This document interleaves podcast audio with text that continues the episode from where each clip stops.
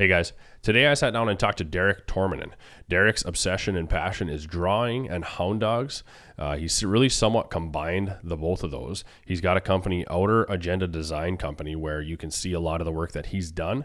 Uh, he does a lot of graphic design, logo work, and stuff for people in the outdoor world, and he's certainly open to uh, other areas as well. But it's kind of neat to see his his passion of his growing hound dog experience as well as his drawing experience. So this is one I really enjoyed. I hope you do as well.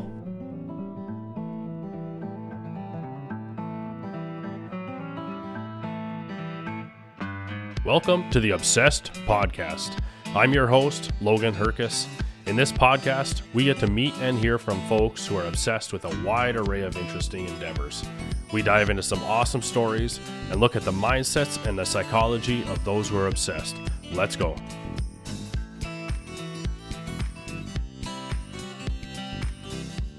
Hey there, thanks for coming in today. Oh yeah, glad to be here. Yeah, here to talk about hound dogs, uh, also how you've turned your passion of drawing, tying it into hound dogs, not necessarily always hound dogs, but are those your two biggest passions and you've you've combined those or what would you say as far as your your biggest passions go Yeah, I'd say I probably the two biggest. I've been drawing for since I can remember, like way back, and then uh, I've always liked dogs, and then I kind of got into hound dogs. I read read a book where the red fern grows, and got me hooked when I was little, and uh, only took me like twenty years to finally get one. yeah but no, I got them, and uh, yeah, I'm I'm hooked on it. I'm all in. is that what did it for you the book the, where the red fern grows Yeah, the book for sure. yeah Yeah, I. uh It's funny when I was a kid, I thought everybody read that book, and I'd like bring it up in school, and they'd be like, "What are you talking about?" yeah I've never read this book, but uh no, that's what did it. That's that's what that's what spurred the whole thing for me. yeah that's a I, I really enjoyed that book growing up the i was going to ask you I, I had assumed you had read it but i didn't realize that would be the inspiration i would have figured like uh you know a relative uh, a family member something like that was into it and, and got you into it but the initial inspiration came from from that book eh Yeah. So I was the first one in the whole, you know, in my family that had hound dogs. Like we've always had dogs, but nobody ever had hound dogs or coon dogs per se. But um, I don't know something about it. That book is what triggered it for me. Yeah. And I grew up and I research it, and I just kind of fell in love with with coon hounds in general. Yeah. And uh, now I have uh, an English coon hound myself. Mm-hmm. The the book itself, do you think it's the like it's a it's a it's a superbly written book? Mhm. Uh, what I'm curious of is uh, is it the the power of that author that did it for you, or do you think you would just the act of coon hunting itself? You know what I mean? Like it feels like that book is written so well and it moves you as you read it, whatever else that it, it part of that could be what made you get into it versus just a factual book about coon hunting. No, it, it was definitely the author. Um, the way he read it and like the way he, the way he uh, portrayed the the bond between the you know Billy and his dogs, and uh, you know the way he showed the heart of a hound and and and their their loyalty and you know their their personality and traits like that's what I think that's what really drove it deep for me Mm-hmm. um, definitely, definitely the way he wrote it for sure. Yeah, no, he's a he's a powerful writer. Like that moment when the the the young boy has that pop in town, like the sheriff bought him that pop. You, you could taste that Mm-hmm. that, oh yeah, that first sure. pop that he had, and then the the powerful moments that that that guy had with that dog through those years, and the the the huge act to even get the dog, and then some of the trials he went through later. It's a awesome book. Mm-hmm. Um, so the book inspired it. You said it was many many years later after that that you finally did get yourself a hound dog. Yeah, so I, I read the book. I mean, I was, I was single digit age, probably Yeah. close to 10, 11 maybe or whatever. But my mom and dad wouldn't let me get a hound dog because they figured it would just bark all day in the yard. So we ended up getting, we had a yellow lab, and then we got a black lab, and then I got married, and I was like, well, I can get a hound dog now as long as the wife don't care. So we got we got our first one. It was a Walker Coon Hound. Um, didn't really work out. We had a super young baby at the time, and we got rid of it, and then um, waited a couple years, and we got a, a English Walker mix, and then uh, we we actually just got rid of her a couple months ago to my brother-in-law. But while we had her, we also got uh, the dog that I still have now, an English coonhound named Outlaw, Okay. and they actually uh, they had puppies. What was that last year? And uh, it's funny because I've always wanted puppies my whole life, but now I'm like I'm good. Hmm. I don't want to go through that again. Yeah. And uh, so we got rid of them, and we ended up getting rid of that English Walker mix, and now we just got Outlaw. But but uh, yeah, Yeah. I want to dive into eventually the drawing portion of it, but I'm I'm curious about those first experiences with a hound dog. What were those like? You finally got one. You, you were married. You got the dog. Was it a, a, a big learning curve to even get into it, or I guess what were those first experiences like? Oh yeah. So so I knew I knew that you can't just take a coon dog out into the woods and expect it to do what it's supposed to do. Mm-hmm. But I never expected it to be as hard as it was to to train it. And maybe I was going about it all wrong, I guess. Um but trying to get Remy, which was the the, the mix that we got, she uh she had the drive and whatever, but she's just too doggone stubborn and intelligent, and she kind of just did whatever she wanted to do. Okay. And then we got Outlaw, and he is he's kind of got rocks for brains, but he's super loyal and he's got drive, Mm-hmm. and uh, he lives for hunting. Like sometimes he'll escape. Like we have an invisible fence at home, and sometimes for whatever reason the collar or, or the fence itself will go down and he'll disappear for two three days on end and then come back and sleep for a couple days Mm-hmm. just out running the woods Right. those first few times that happened, was that scary? Were you nervous where he was at, and now you've learned that oh he'll come back? yeah it, well, i mean it's it's still kind of like ah crap you know Yeah. is he gonna come back but definitely like first time it happened i'm like well he's gone Yeah. Like, i'm never gonna see that dog again but Right. he ended up showing up he's come back every single time so I guess what I'm curious about again is trying to think about that. Of course, some frustration, like you said, there was a lot of learning curves. The at what point did it click? Of course, you're always learning, and there's a huge learning curve there. But at what point where it's like, holy crap, I'm coon hunting?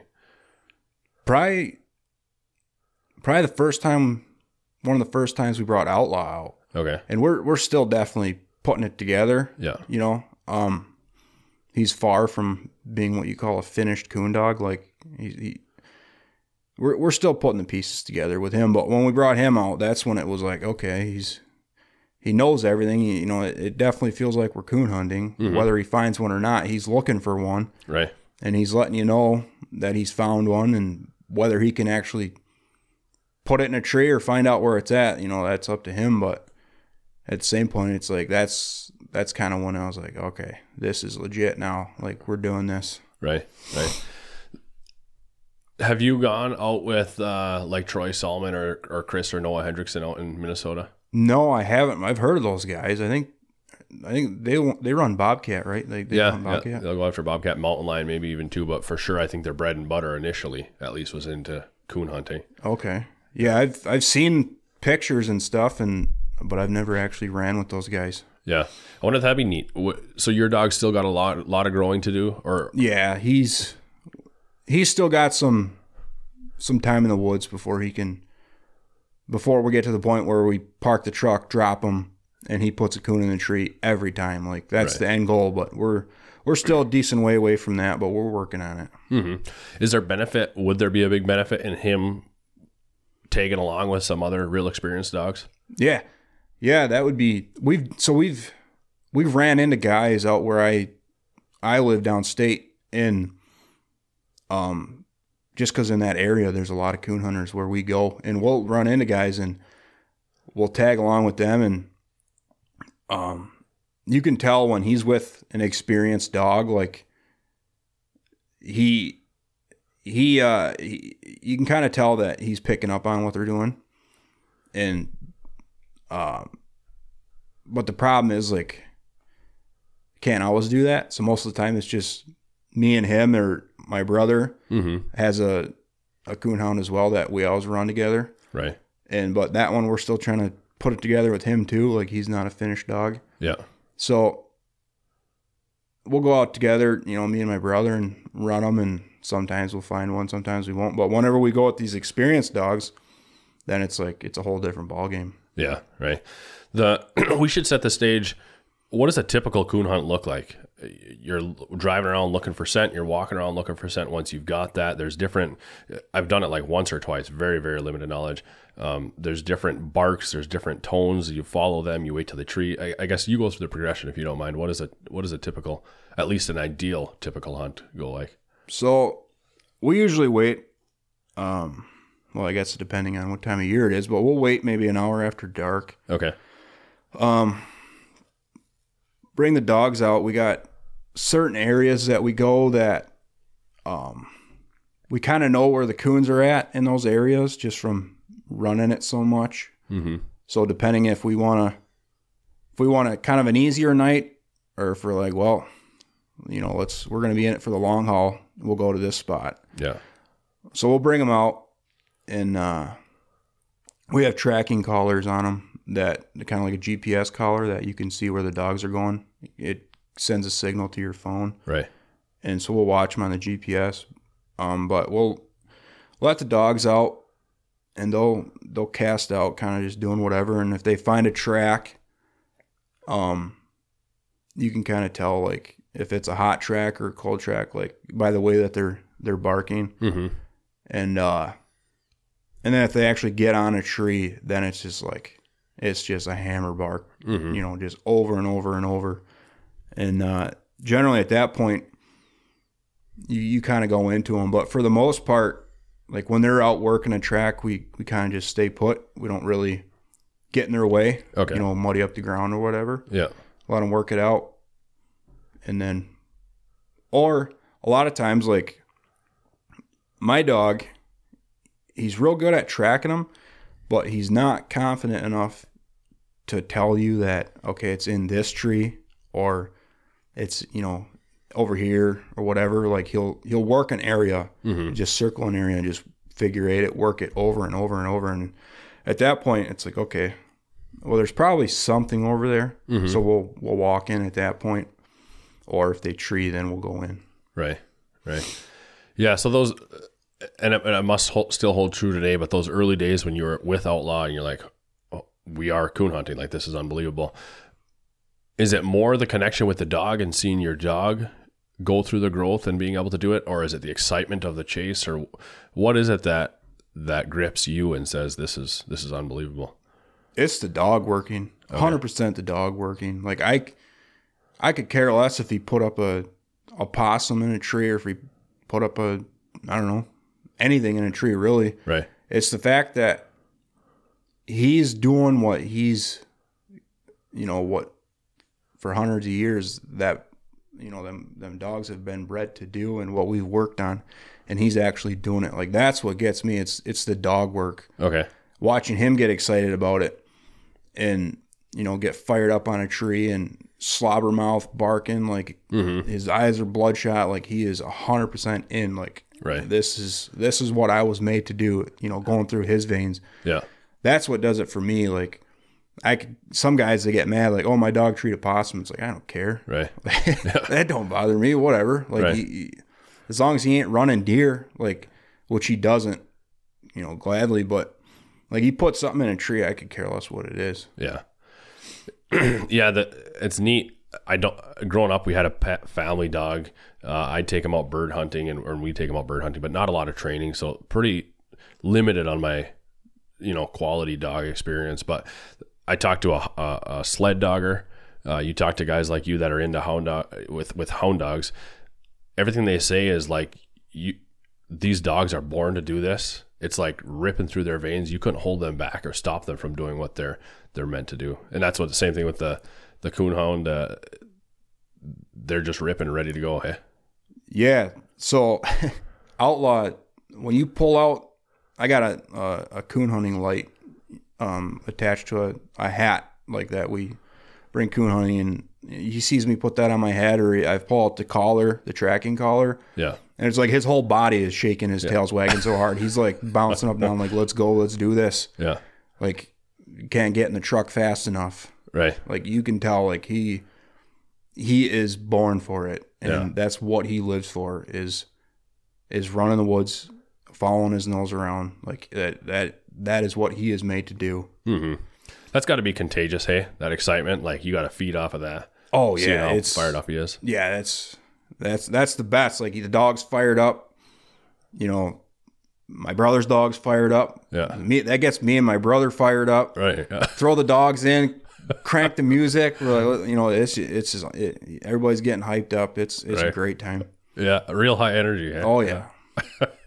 That's funny. Yeah, I should, uh, or you should. I should have you reach out like, to those guys. It'd be neat to see you make a trip out with Oh, Troy and Chris and Noah and those guys, and and and do some some some running. That would be cool. Absolutely. I got family in in Cokato area. Like that's like make it out there and then go meet up with those guys and Right. that yeah, that'd be a great time. Yeah. so you're into. We, I think we'll end up covering more of the, the the dog side of things. So, but you're into drawing as well, right? Yeah. Have, have you always been into drawing? Yeah, I've been drawing forever. Okay. Um, it wasn't until recently that I got into the whole digital drawing Mm-hmm. side of it. I've always just been, you know, just standard drawing, pencil, paper, Right. pen, whatever. But just recently, we ended up a couple of years ago already, but we got an iPad, and I bought a ten dollar program hmm. that lets you draw on the iPad. So mm-hmm. I was like, oh wait a minute, you can kind of do everything on here. You can, you know, pencil, paint, chalk, everything. You name it. You hmm. can do it right on this program, and uh, just the uh, the ease of it or the you know how simple it is to Mhm. to use it. I kind of just stuck with it, I guess. And it's kind of there, there. Some people kind of look down on it, Yeah. you know. Oh, that's not that's cheating or whatever. But Right.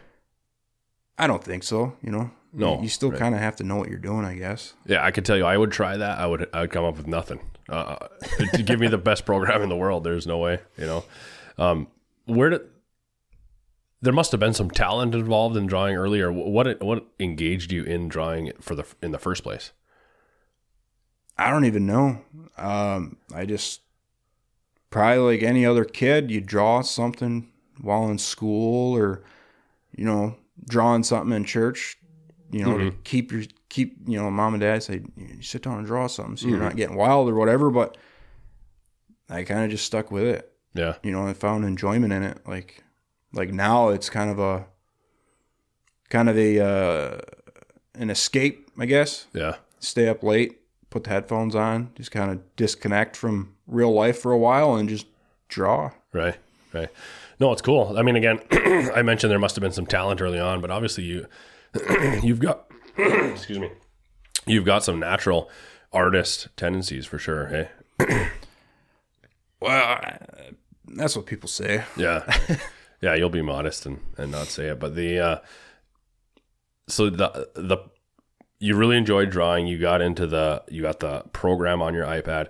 Was that just for the fun of it or did you have somewhat of an intention of saying, "Hey, maybe I'll turn this into something?" No, that was just all for the fun of it. Okay. I happened to, you know, I, I just learned about it and wanted to try it. That was all just for for a hobby. Mhm.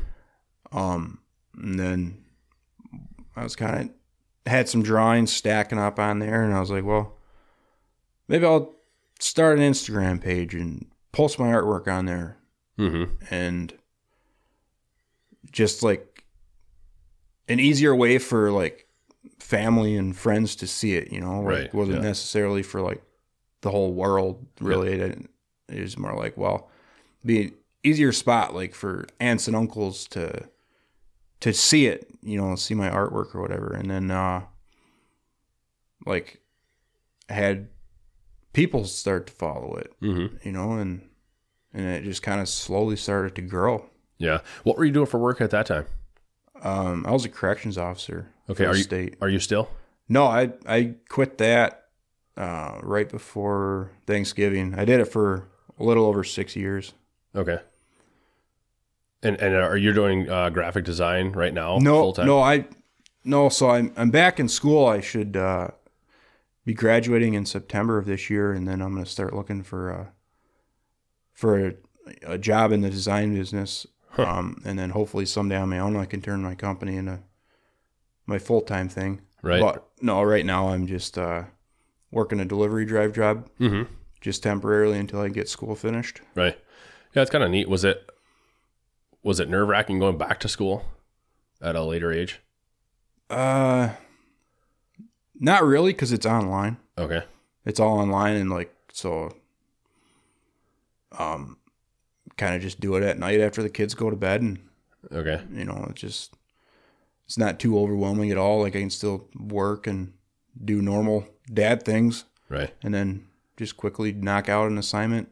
You know, every week. hmm The the corrections officer side of thing, obviously, it's a really honorable job. But I I feel like you talked to a lot of people. Did that change you when you were working there? The- People Yeah. say that you start treating people differently, and Yeah, that's why I left. yeah, Um, uh, you know, I was still proud that I did it, Mhm. and I'm glad that I did it.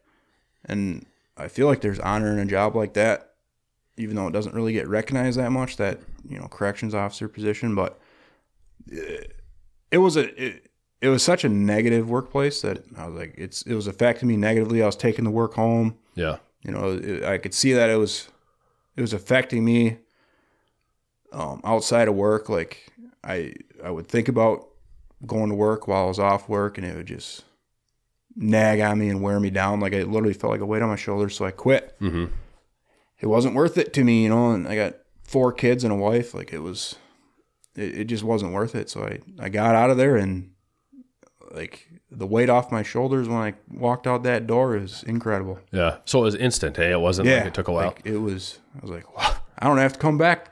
You know, like that was it. Yeah. No, it's cool. I mean, uh, again, I, I think there's honor in that job, and that if if it fits you and it works forever, great. But I've heard that from quite a few people that it's you get to the point where it changes how you look at the world. You start uh, second guessing people that you know. It just that might be an extreme, but either way, it just changes how you how you interact, how you look at the world. You you become more negative. Um, uh, maybe that's a too broad of a generalization, but that that was true for you though, eh? Yeah, like I, I don't think it. It didn't make me look at people I know any Okay. differently.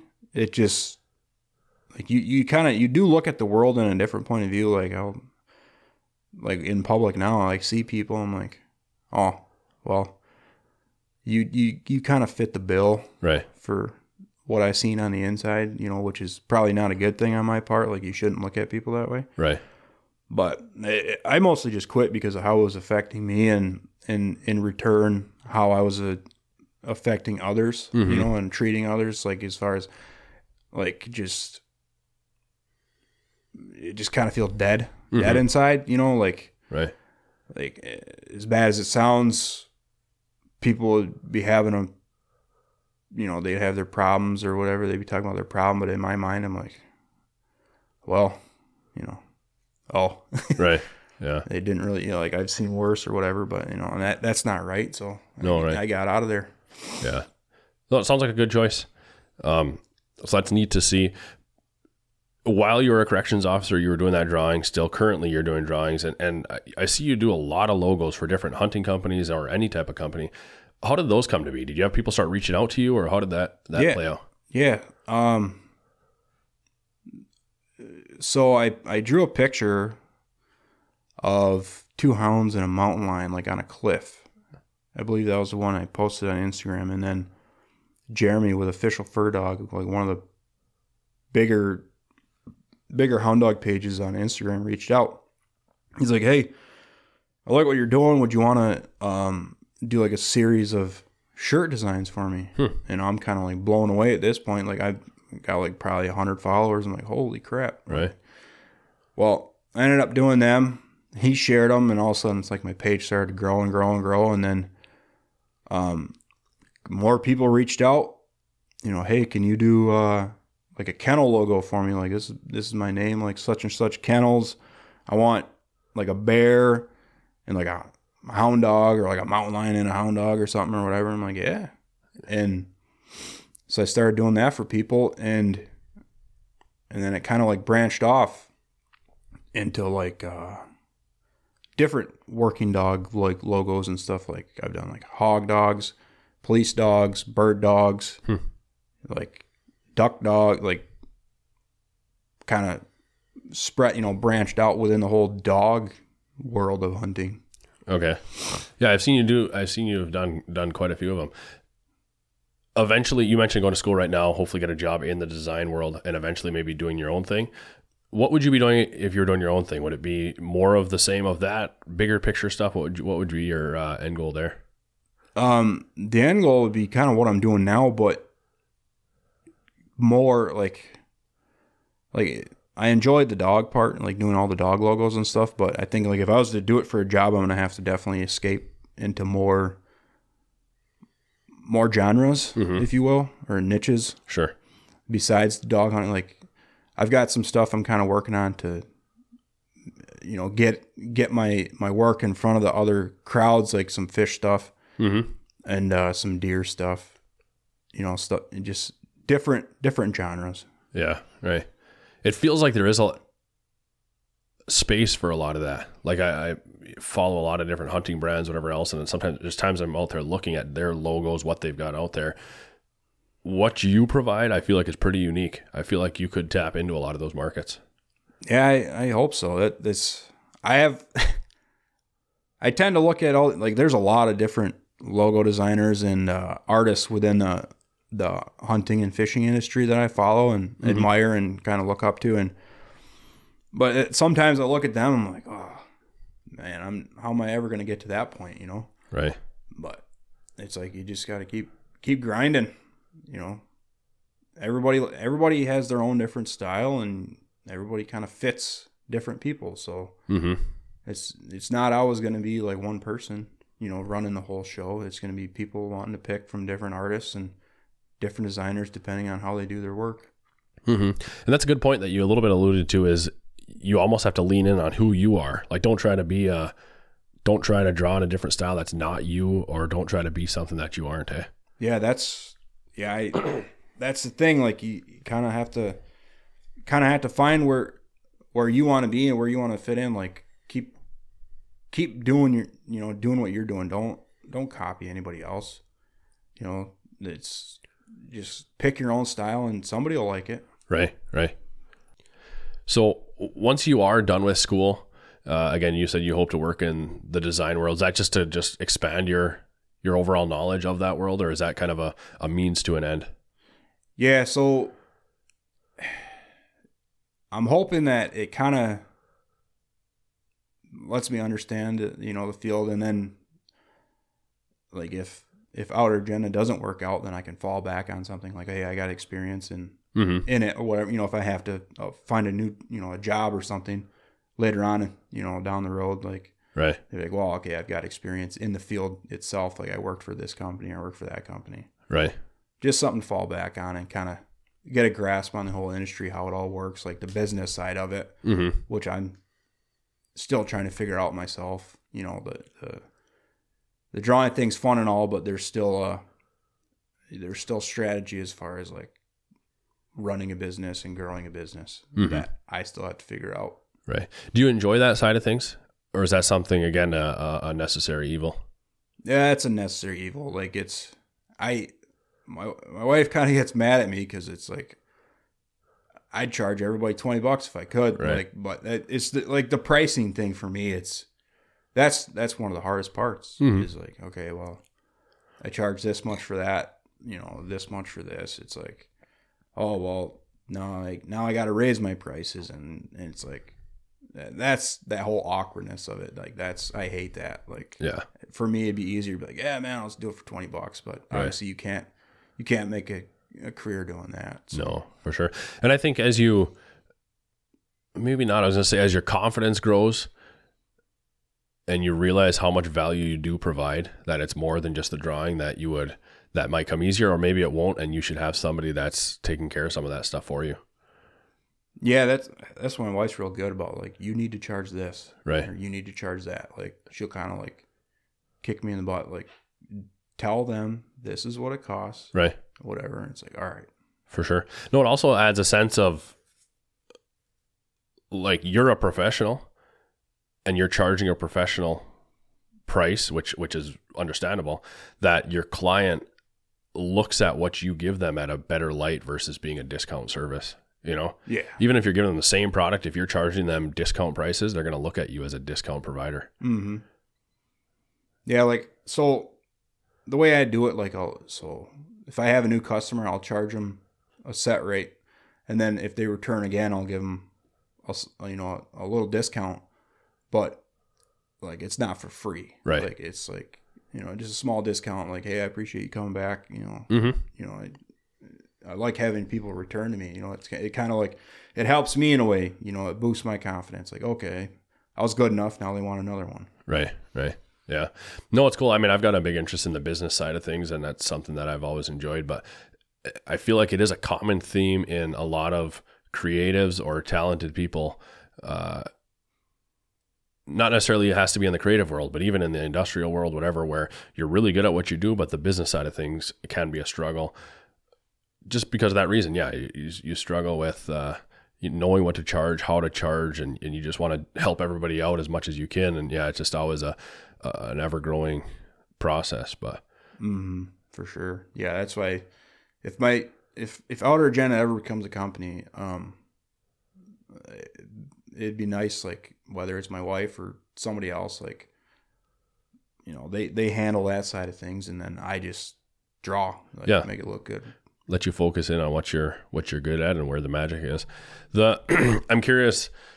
I think there is value in in finishing the school, getting that job, getting some of that experience. But eventually, once you, if you got to the point where our, our outer agenda was going, saying, "Hey, we're going to give this a shot," I feel like it's neat to be like, "I'm going all in."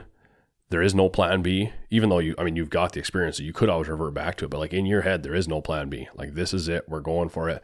And I feel like that's the difference in you or or somebody in your position potentially, uh, you know, slowly growing versus going high and high and mighty with it. Yeah, I you you kind of see these things on on social media. It's like you know all these these entrepreneurs that are killing it. They're like, well, we you dove right in. You know, hadn't we? We had no other choice. It's like we started from nothing. Now we're at the top, and it's like I'd love to do that. Right. But the thing is, a lot of those people were single when they did it. Like I'm married with four kids. I can't really afford to take that that huge jump at the moment as much as I'd like to. Mm-hmm. So I think I'm kind of have to just take it slow for now and Yeah, and uh, and see what happens. for sure. No, and all, and a lot of that is hype. You know, you can always make a cool story talking backwards. You know what I mean? I'm saying these other guys that Oh, are that are saying, "Hey, we came up from nothing and we just dove right in," and whatever else. It's because it makes for a cool story, and I do think that is the truth. But I think it's neat. I, I see the path, and, and maybe you think differently, but it is a slow and steady. But once you get to the point where outer agenda is like, I have to focus on this. Like the demand is there. Like I, I, I I'm. It's taken away from my other work. I need to focus on this. At that point, once you make that final transition, like that's when you're all in, and it's the same story. It just took you a year and a half longer to dive in versus two months in. You know, you know what I'm saying? Oh yeah, for sure. I I look forward to that day, like that that when it's like okay, starting tomorrow when I wake up, it's like it's on me. Right. Like I, uh, you know, I I decide when I start and I'll decide when I end. Like it it all like if I don't work, we don't get paid. Like Mm-hmm. I think about that all the time, and it and it's exciting to think about. and Right. I look forward to it, but it's like right now where I like the I don't I would I wouldn't be able to do it like. Yeah. But it would be nice to have a whole day or eight, ten hours set aside where it's like I could just draw. Versus Mm-hmm. right now, maybe an hour, hour or two. Right. You know, when the kids go to bed. Yeah, for sure. No, it's again, you've got kids, you've got family to support. You've got to make sure that you're you're staying conservative there. But I do see a, a path where you've got no choice. You have to, you know, because of the demand that's there, you have to pursue it, and that'd be neat. And I think that's where your growth would be potentially linear. But then at that point, you've got way more time to focus on it. You're way more energized. Also, like this is what's bringing food on the table. I really think you'd see a pretty drastic, drastic up curve from there just because of that. Yeah, most definitely. That I, I think that would be kind of forces you into it. Like Right. that, you would definitely grow at that point. Like I, I look forward to that day for sure. Yeah. It'll be fun to it, yeah, it'd be fun to see to just pursue that, but again, it's uh yeah, playing playing the safe route at, at first is is certainly the way to go for sure.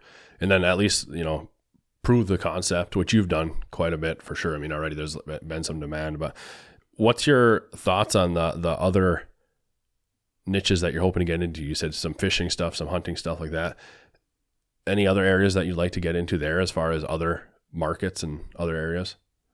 Pretty much anything outdoors related. It doesn't even necessarily have to be hunting or fishing. Okay. Like any I anything, you know, dealing with being outdoors type designs or whatever would be great. Like even like I'm gonna I have a design in my head that I want to do kind of for myself, like with uh, overlanding, Mm-hmm. off roading type stuff, like with Jeeps. That I, I kind of have a design that I want to release, Right. and then just you know just to put put my work in front of that that market, you know. For sure. Yeah. Yeah. That'd be neat too. Cause you'd be, you could see some exponential growth there. The outdoor market in the U S is huge. I forget what it is, but it's a, it's a pretty big percentage of the, of the uh, overall economy. Oh yeah, it's massive, you know, because you got everything. Granted, I probably wouldn't get into this crowd, but like the, you know, the the rights activists, like they're all about hiking and camping and Mm-hmm. whatever. But like it's massive. Yeah. So yeah, there's a lot of, a lot of opportunity there.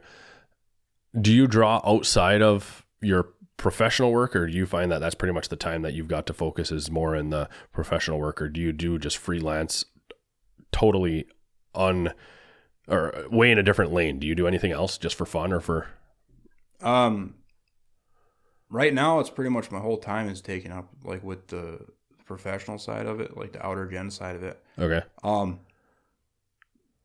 I yeah, I really haven't dove in anything else besides that. Like, um, just last semester in school, we we did three D modeling, and I would love to do that. okay Like just on the side, I'm like, this is really cool. I'd love to kind of do this. Uh, you know, it's all it's uh, digital 3D modeling on the computer, and I Mhm. thought that was really cool. And but as of right now, I just the other stuff is taking up all my time that I'm gonna have to put it on the back burner, you know, and just do it down the road, I guess.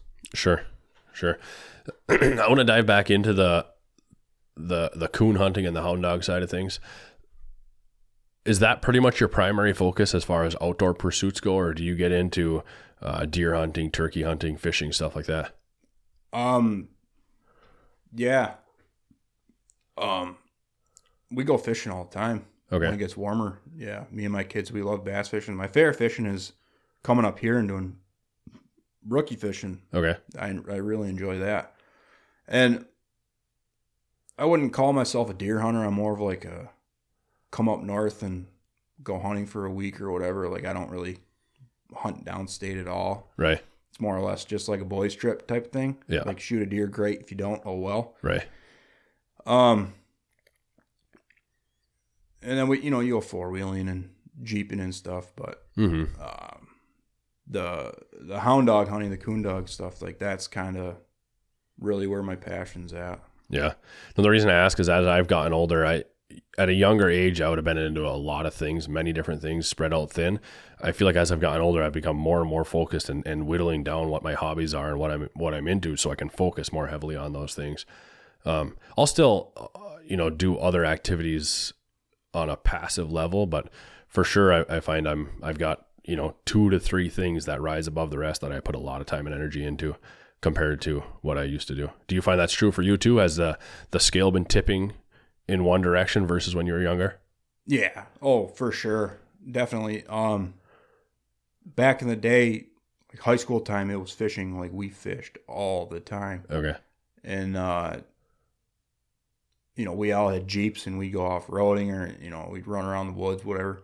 But not, yeah, I can definitely see now that as I get older, it's like I don't know, maybe it's a responsibility thing or a time constraint thing. Like Sure. you don't really have time for all that. Like you kind of have to pick and and get into one or or whatever reason it is. But yeah, it's it's pretty much come down to the the dogs and you know fishing with the kids. Yeah, yeah, yeah. No, it probably that's that's definitely got to be part of it. Is the the time thing. I'm thinking about the hound dogs.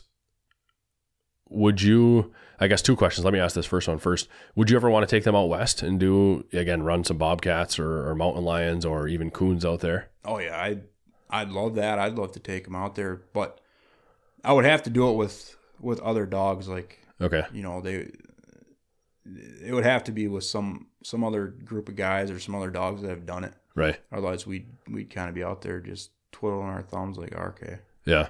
you know what's what do we do? Right. Yeah, and I keep going back to these guys, but like Chris Hendrickson and them, they've they've ran dogs quite a bit in the Badlands, North Dakota, and stuff like that. I think that'd be a neat experience. Yeah, that'd be cool. and I'm sure they'd be in. Uh, sure, sure they'd be into uh, joining that with you. But part of what I'm curious about, again, I was asking about doing that out west, whatever else is with the drawing side of things. You want to focus on other markets, but hound dogs is your passion from a from a uh, your personal activity.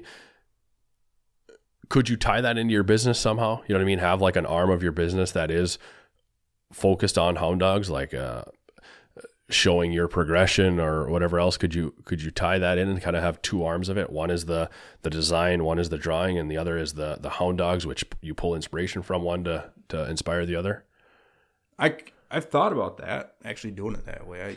I I, I I'm sure I could. Just had to figure out how to do it. yeah but I have thought about that for sure. Um, like I, I even thought about like making another Instagram page where it's it's you know the hound just no drawing on it, just the hound dogs, you know, the hunting side of it, right. And uh, kind of you know link the two pages or whatever, yeah. whatever you got to do.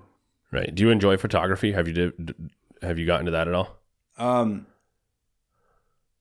I I kind of dabbled in it, you know, in my twenties. Right. I was kind of taking pictures of uh like my buddies had like cool trucks and cool cars and stuff, and I was Mhm. kind of dabbling in it or whatever. okay Um, my wife, my wife's into it. She's got a a pretty good camera that we bought. Hmm. Um, but I haven't really had the time to mess with it again. okay Um, i'm just wondering could you link them all together you know the could you could you get into photography because you'd have a with the hound dogs there's a never ending world of of pictures and stuff that you could get into there and then yeah tying that into the the hound dog side of things your separate page that creates a lot of quality content there the drawing it's all one thing that works together towards one end goal and would let you I, I guess my concern is if you focused heavily on the drawing side and got into all these other markets and got to the point where that's all you're doing is that you would lose and not have time for the the hound dog side of things because you're so busy with the artwork and that by creating the business around that that that's a part of it it keeps that in your life Oh, I see what you're saying. Yeah, that that's actually a real good way to think about it too. And you could even like do edits or whatever, like video it and right you know do a cool edit of it. I guess. Mm-hmm. For sure and i feel like it'd be a way to grow the brand i mean the the dog side of things is just a passion you're not making any income off of that maybe but really just a way to show what you're into show what you're passionate about but then that is ties into the outer agenda side of things and that's all again just all working together towards raising the awareness around your brand Yeah, that's a great idea. That's a real good idea. For sure. and I could see the when you got into drawing, you dove head first. I mean, you it was something you enjoyed. I guess you've been doing it for a long, long time, but you dove into it head first, or at least you've been passionate about it. Do you think you could see the same thing happening with photography, especially if you were revolving it around the the, the dogs? Most definitely. 'cause, eh, I I I remember when I was when I was doing the the pictures of the cars and everything. It, was- it was the same the same thing. Like, uh, put the pictures on the computer, throw the headphones on, crank Right. the music, and just disconnect from the world and just edit like pictures. Like, it could definitely turn into that same thing. Like if it was with the dogs for sure. Yeah. I don't know. It seems like you. Who knows? You get these ideas and it feels powerful, and, and you'd have to you'd have to pursue it and see what happened. But it just feels like you could then have a lot to focus on between the photography, between the videos, between the actual act of doing the hound, the hound hunting, uh, the drawing. Again, it's all building each other up. Both of them complement each other, and it lets you lean in on. In, in two sides, let you lean in on your creative ability and that ability to, yeah, put the headphones on, check out, Absolutely. and, and create. Yeah, absolutely, man. I should just hire you to be my creative guy. Yeah. no, I don't know. It's cool. The but the, the fear I have at some point is uh like I've I love hunting out west. I've thought about becoming a hunting guide, which wouldn't be super feasible for my family, but is that would it taint the act of doing and make you make that a job? At that point you just stop doing it, right? But I don't think it will. I think if you if you're fired up enough on it, I don't think you lose that. You know, you're just sharing with the world what you're passionate about. Yeah, that's it, it- That you can kind of that can kind of fall in line with like the drawing thing. Like I've I've had a, somebody ask me before, like if with all this drawing that you're doing for other people, like are you are you losing interest in it? Like is it killing the the passion or you know for that passion for the hobby? And I was like, no, it's actually, in my my sake, like it it's like I do all this work for people and but it's like all of a sudden I don't have time to draw for myself, so it makes me want to do it more. Right. Like I just want to be able to sit down and like and and and get back to the roots of it all. Like Yeah. and, and truly enjoy drawing. Like just you don't have to worry about you know what other people want on it. It's like you just draw. It's like I, I feel like it really makes me want to do it even more. Yeah. And thinking about the the time thing at one point you mentioned right now you get to draw for an hour after the kids to go to bed. Whereas if you're doing it full time, you've got eight hours or nine hours or plenty of time to do it. Is there a lot of magic that happens in drawing once you've like I picture a amount of time it takes for you to like get in it and get in the zone and like on hour five you hit some magic moment. Is that is that true or, or you know you know what I'm trying to say? Like it can take you a while to get into it, and there's little blips of magic or little blips of uh, inspiration that you hit that are are potentially hard to hit in those little chunked off hour times. Yeah, like it, it wouldn't be just eight hours of straight drawing. Like it's definitely you gotta you gotta warm up. Like, Sure. You can't just like just start cranking out. You definitely gotta warm up. And then there's there's uh like you you have to use reference photos like because I mean maybe somebody can, but the average guy like me, we can't in our mind picture where like say you're you're doing a like a pig and a and a dog like and they're and they're fighting or whatever like he's doing catching the pig. In our mind like I at least for me I can't know where the muscles are or mm-hmm. you know where the this is you know joint is on the leg or whatever like in, in this position so you have to find different reference photos that you can use to like okay this is I got to position this leg this way or position, you know, his, neck this way. Like I can't visual without looking at something like just know where where all the anatomy is of an mm-hmm. animal. Right. So a lot of time is is spent looking for for pictures like that or videos like that and then you know, okay. Now I now I can see and I can you know, I can kind of try and go from that. Right, right. No, the other neat part about it, I, I, I'm thinking of two things. First thing is, if you got into the photography, that would give you a world of images that you could pull from. To, I mean, if you want to get the certain shot, you can try to get that out there, and then now you've got that your photo that you can pull from, and, and so you'd have never-ending artwork there to pull from. But thinking back to the the like would would drawing taint your passion or would starting to get into photography or videos around the hound dogs would that would that destroy your passion i might change this in 10 years from now but right now talking to people that are passionate or fired up on things and, and making that into a potentially part of their career i think if that makes you lose your passion maybe that wasn't actually your passion you know what i mean like if you actually are truly that passionate about it it will stay and it will maintain. Of course, life can ebb and flow, and in 10 years from now, you could change, but I think you get a long life of inspiration that if you are that fired up on it, which clearly you are, I don't, I don't think you would taint it. Well, I guess what are your thoughts on that?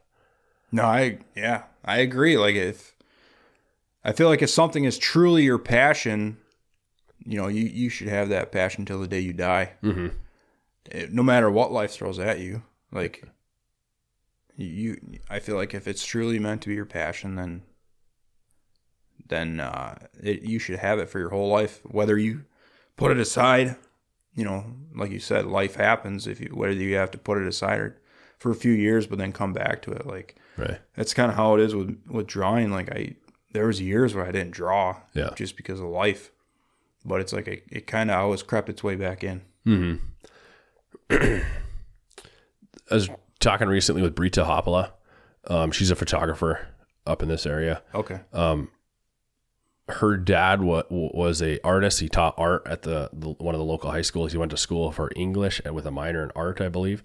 So he's a drawer, a photographer, which I never knew. Like it was kind of a neat, neat conversation to have that. And and Brita said this thing that I never thought of before is that artists have a, and I, I'm obviously putting you in the artist category, have a undeniable desire or draw or, or need to put out their their work. It's nothing about them. It's not saying like, "Hey, I'm Derek and I'm awesome. Look at me." It's like you have this drive inside you, like the world needs to see this, or you need to get this out there. Is that? Do you feel that's true about you? Yeah. It's now I think about it. It's like, yeah, I, I, maybe it maybe it stems from the fact that it's like we put we put this hours, you know, into this work, and it's like maybe maybe we- that you know rather than just keep it in a sketchbook maybe it's like i kind of feel like that way it's like okay i feel proud about this Right. you know maybe i should let other people see it i guess in a way Right. not necessarily like you're saying like oh look at me this is you know whatever like Right. i criticize everything i do all my work like Mm-hmm. like all of it i look at it, i'm like okay that's that's not very good um but at the same point it's like well maybe i will you know you, you kind of feel like you do want other people to see it Right. and, and maybe appreciate it like maybe they can whether you think you know say like oh i don't think that's good maybe they'll they can maybe they're there to fill the void like you don't think it's good but they think it's good so now that makes you feel good type thing Sure. Yeah, and you're always going to be your worst critic, right? Mm-hmm. Uh, I- I think. I mean, the, the checking out your page of what you've done, it's super impressive. I'm sure you've got a lot of lot of good feedback. Uh, yeah, it's neat to get it out there, but also, is there an element of like I really appreciate when other people share like every bit of it's like sweet. Like show me more. Like that's so cool that you're pursuing that that you're passionate about it and also it's neat to look at. Does that inspire you to share as well? Like even if you're like there's an element of hey maybe i shouldn't put this out there that you appreciate when other people share what they're into. Does that help you be like hey maybe i should put what put out there what i'm what i've been doing? Oh yeah, definitely. Like I, when for sure when people message me like, man, you know, I love your work, whatever. Like when they're reaching out, like maybe they want something done or Yeah. or whatever. They're like, man, I love your work. Like, uh, you know, I, I this and that, you know, this one you did or whatever. Like that's amazing. mm-hmm. It's like it, it does. You know, it makes you feel good. Yeah. Yeah, it feels like again I'm thinking about you sharing the the hound dog side of things as well as having that be a double-sided sword. Uh, it's just so neat to see people share their passion and have an outlet to do so. Again, I don't think it's at all look at me. It's like this stuff is so cool. Let me share this with the world and you inspire people and it just creates a ripple effect from there. So I, I think it's something that who cares where it goes? Just keep pursuing it, you know? Yeah, that's something that I've that I've actually battled with my head was the whole like, what are people thinking like about like initially when I started the page like before I turned it into a business, like I'm like man, people are gonna think I'm like this oh look at me type of guy like putting my it's like it's not even what it was about. Like Right. it's just like I wanted to share like like what you were you know going back to what you were saying it's like you just feel that need to share it. And uh and then it you know kind of grew but that I've kind of battled with that in my head like Mm-hmm. you know what people have thought about me you know starting the page and drawing like Mm-hmm. you know but you kind of just have to get get past that like if especially like in my case like I want to turn it into a career you can't really worry about what other people think No, for sure. And you're going to attract the people that appreciate it. Uh, at the same time, I think, again, you're always going to be your own worst critic that who out there would say, "What's wrong with this guy? He's doing what he's passionate about and sharing it with the world." Like at that point, who cares about that person? You know? Yeah, It's easy to say for me from the outside because I've got the same fear even with this podcast. Is like this feels like something I've wanted to do for a long time. It's so fun. Like I lose sleep at night thinking about coming doing this. It's seriously unbelievable. I really enjoy just learning about people. So being able to ask you these questions is so cool and it's just been unreal. But for sure there's an element of like fear of what people will think and, and who is this guy to put that out there. What makes it easier for me is it's not about me, like it's about the person that I'm interviewing. But for sure I've got that that exact same fear for sure. Yeah, and if if somebody's gonna, yeah, if, if they're gonna wait on your prey, like if they're gonna crush your dreams or whatever, like something that you're happy makes you happy doing, then maybe they sh- shouldn't have a part in your life. Mm-hmm. You know, maybe you should just kind of just put them aside. for sure. But yeah, that would be my thoughts to you and to, or to anybody else listening. Like, uh, understand that it's normal to have those fears of what will everybody else think, but I think, like, put it out there. Yeah, You know, have an outlet. Like you, you think about this stuff all the time. You're engaged in it all the time. It's unique. It might not feel unique to you, but put it out there and let people enjoy it because you you appreciate when other people share. That it's just collectively as a, as a world you grow from it. oh for sure. So that's something you did battle with, though. Hey, is some of that concern of what would friends and family and, and, and people that I grew up with think or whatever. Hey, Yeah, yeah. I and still, I still do. I guess you could say like I still think about it time to time, but for the most part, I've kind of like moved past that. Like I don't care. yeah, Like I'm trying to make something out of this. Like if you like it, cool. If, you know, that's awesome. But if you don't like it, then just stop following my page. right, absolutely, yeah. No, again, I don't think it's. uh I'd be really surprised if you have people thinking that. And again, if they are, that's that's pretty low because it's uh it's not about you. It's just sharing with the world. It's it's cool. I don't. I, yeah. So I understand the feeling, but from the outside looking in, it's super easy to say. It's just yeah. Don't let that ever get to you. Mm-hmm. Yeah, it's cool stuff. a lot of people are one of the one of the thoughts that I've realized with this is in these conversations I've learned and I'm curious what your thoughts are. I'm talking to people who are super inspired and super passionate in doing this and, and, and conversing about it and realizing the path that you've gone on. Does it a little bit re-inspire you or make you realize like, holy crap, this is pretty cool what I've been into? Yeah, the fact that I you thought I was interested enough to, to come on the podcast for sure. Yeah. Yeah, that definitely like that definitely re-inspires me. You know, Yeah. maybe maybe it you know maybe it is bigger than I thought it was. Yeah. know? like so, stuff like that. Yeah. Well, no, the the reason I ask is I think you can get lost in the day to day, the the busyness, the business side of things that can drain you down, the whatever else that you can sometimes potentially just through life being busy and whatever else you can lose some of that inspiration. But once you get to look back and look at the journey that you've been on, the where you've come from, what enjoys you, what's the why behind what you're doing, I- think that in having those conversations, it forces you to look internally and realize that you've been on a cool road. You've got a lot of uh, a bright future ahead of you, and that this stuff is super cool. Kind of like relearns your why. I don't know. I guess that's one side effect that I didn't realize going into this at all. I thought it'd be strictly like let me learn some cool stuff, but potentially it feels like that there's a a re-inspiration of the people that I'm talking to. Oh, I can see. Yeah, definitely, absolutely. Yeah. But so yeah, I guess you'll have to do some internal thinking and- or brainstorming. But do you think that you might pursue that route, the photography side of things? Yeah, I, I think I would I would truly enjoy that, but it, I think I would have to be doing it full time. Okay, to have to be able to even fit it in. Huh? Yeah, Yeah.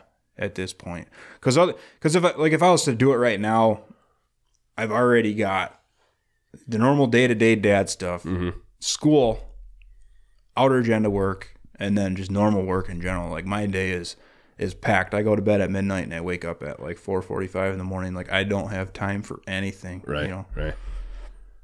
but hopefully someday, you know, that is something. You know, now now now that you mention it, and I'm sitting here thinking about it, I'm like, man, that would be sweet. Yeah. That would definitely be cool. Right. and who, who you know who knows maybe maybe it can lead to a whole nother market. Yeah, know? absolutely. The the neat part about it for me is I love just outdoors, like the adventure. Like I'm thinking about you going on trips out west and doing doing this and, and documenting that and having that be part of what you're into is that lets you continue that life and, and continue down that road and and and justify those trips that potentially you couldn't justify if you weren't pursuing both of those those routes. Oh, absolutely. Yeah, you could. Yeah, when it's when it's linked to like the drawing, you could justify that very easily. Right. For one, for inspiration. For two, for media, media content and Yeah, exactly. whatever. Yeah. And reference photo, like you could. There's a whole lot you could get out of a trip like that. Yeah. You know. Yeah. No, be neat to see. So hopefully I, I see it happen. I'll be following along. Um, any advice? I'm, I'm curious. Have you had people reach out to you in that world, uh, the young kids that are into drawing that might want to turn it into a passion? Have you, have, have you had any of those conversations at all? Or if you haven't, do you have any advice for people that are getting into it? No, nobody's reached out yet um, with questions and you know like that or anything. Um, advice, if I was gonna give advice to someone that wanted to start doing it, is I'd say keep putting the effort in. Like, don't stop. Like, if you feel like okay, I'm not good enough if I'm not good enough, you know, say you, you make a page and you're putting stuff out there and it's not getting the interaction you thought it would, Mm-hmm. don't stop. Keep going because eventually at some point something's going to click, click or whatever, and or something's going to happen. And then all of a sudden you're going to get a huge motivational boost from it. Like Yeah. for me, it it was when like I was putting stuff out there and, you know, it was family and friends and it's great. And, but when other people started to see it, that's when you kind of like, it kind of stems something else in your brain. You're like, hmm. And then you're like, you kind of expect that in a way. The more you post, you kind of expect the world to see it and you Sure. kind of want the world to see it. Mm-hmm. But then it doesn't like get, like, you kind of expect more from it, but then it doesn't happen. And then you kind of lose confidence. And, Sure. but then something will happen. Like for me, when Furdog reached out, like that was a huge confidence booster for me. Like, Right. you know, just keep pushing, keep grinding. Yeah. That's what I'd say. as you continue to grow, do you think you will? Do you have like a teacher uh, mentality? Would it be fun to help other people go down the same path that you're you you will you are and will be going down? Oh, I absolutely. Like if anybody could reach out to me, like I, I'll help anybody. Like Yeah, if someone wants advice or if, even on a technical level, like on a program, like I use, I use Adobe Illustrator for for a lot of it. And it's like if they have questions on that, even a tech, you know, I'll be gladly help people. okay. do you know Owen Carnamy? Uh, not on a personal level. Okay, have you seen his him. drawings? He's a, I, I don't should I should so. I should have you guys. Or I, I guess I'm here. I'm talking about telling you to reach out to the Hendricksons or reach out to this guy, but he's a, a pretty impressive drawer. I bet you you guys would enjoy uh, exchanging some stuff. So I should I should think about that. But uh, we should close out with uh, where can people find your stuff? Outer Agenda on Instagram, is that right? Yeah, just type in Outer Agenda on uh, Instagram, and I think it's it's like Outer Agenda Illustrations or Outer Agenda Artwork. But if Okay. you just put in Outer Agenda, it'll it'll pop up. Okay. Um, and then Facebook, I'm not really too active on Facebook, but I it is on there. Okay, Same thing, just Outer Agenda Illustrations or whatever, and it'll show up. Okay. And if people want to follow for inspiration or just to follow the path, or for people reaching out for business, that's a good way to reach out to you. Yeah. Um, actually, 99% of my business is through Instagram. Yeah. That's primarily where I get everything from. So that's probably the best way to reach out. Like if anybody listening, if you know, if they don't have my phone number or whatever, just hit me up on Instagram. Yeah. Let's close out. Any favorite drawing stories, any favorite drawings that you've done, or any favorite uh, hound coon hunting stories uh, that you'd want to close this out with? Um, not. I don't really have any stories. I guess. Okay. Or even just examples of, of draw. I'm, I'm picturing like a drawing where you're like, you, you've reached another level beyond what you initially would have thought that you, you could have. probably the fur dog stuff, Okay. the initial fur dog stuff, just because the pay his page was so big at the time, and I was like, well, you know, wasn't expecting like, or I didn't know what to expect really, and then he loved it and whatever, Yeah. and that kind of made it good. But actually, no, I, I do have a I do have a story. I just thought of it. One of the last times we went out, out near me, we we happened to run into a uh, run into another guy that he had an experienced dog. So we turned we turned our dogs out. And outlaw, he went off. It was like 500 yards, and I was watching on the GPS, and he he started getting over like close to the the public land private land line you know moving off the public land and so i i took off from from the from the other guys i was kind of off by myself i'm like oh, i better go get this dog before he gets too too deep and Mm-hmm. and uh so i started that way i was by myself and i hit a swamp that he had went through and i was like well great this has come fall time so i'm working my way across this this swamp and and uh all I'm wearing at the time, I had cowboy boots on instead of, you know, hip boots and working across the swamp, working across the swamp. It's getting deeper. Gets over my boots. I'm like, well, I'm in it now. I better just keep going before I lose this dog. And all of a sudden the bottom dropped out and I went waist deep. Boots filled with water, pants got soaked. So I thought I was to um, get stuck out there and I'm by myself and I'm like 500 yards from the from the group of guys, so I ended up having to pull myself out of this swamp. And then I still got to go get the dogs, and luckily, um, luckily they were like maybe 50 yards away and just inside the swamp tree. But so I, I make my way over the dogs. I'm freezing them wet. Well, I got this other guy's dog. He's a, that dog's out there. My dog's out there. My brother's dog's out there, and I only got one leash. Yeah. And I'm like, well, tied up, um, tied up my brother's dog, and I'm keeping my dog on the tree. And luckily, he, he once he gets on a tree, he'll stick to a tree. But Mm-hmm. thankfully, uh, this other guy's dog was out there because, um, I can't remember what was going on, but there was no other way for the group of guys to know where we were other than this other guy's dog. 'Cause I don't I don't remember if something was up with my brother's tracking collar on his dog or whatever. But either way, I'm like, man, if if if that other dog wasn't out there and that guy wasn't out there, like I'd be stuck in the woods with these dogs, freezing cold, Huh. and one leash trying to get everybody back to the truck. But yeah, that was a that was kind of a wild night. Yeah.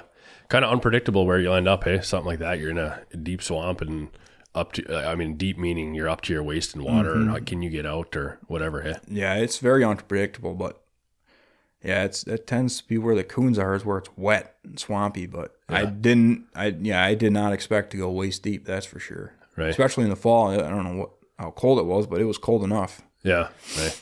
Huh. Yeah. A lot of, lot of adventures that you could go on here that you've been on and I, I'm seeing that you could go on, hey, with that, with, with the, with the hound hunting. Oh yeah, for sure. Yeah. Well, I appreciate you hopping on there. Oh yeah, yeah. Uh, this is a good time, man. Yeah. It's fun, eh? Mm-hmm. Hey guys, thank you for listening today. I hope you enjoyed it. If you have and you feel so inclined, share this podcast with your friends, subscribe to the podcast wherever you listen, and give us some feedback with a review. Until next time, thank you.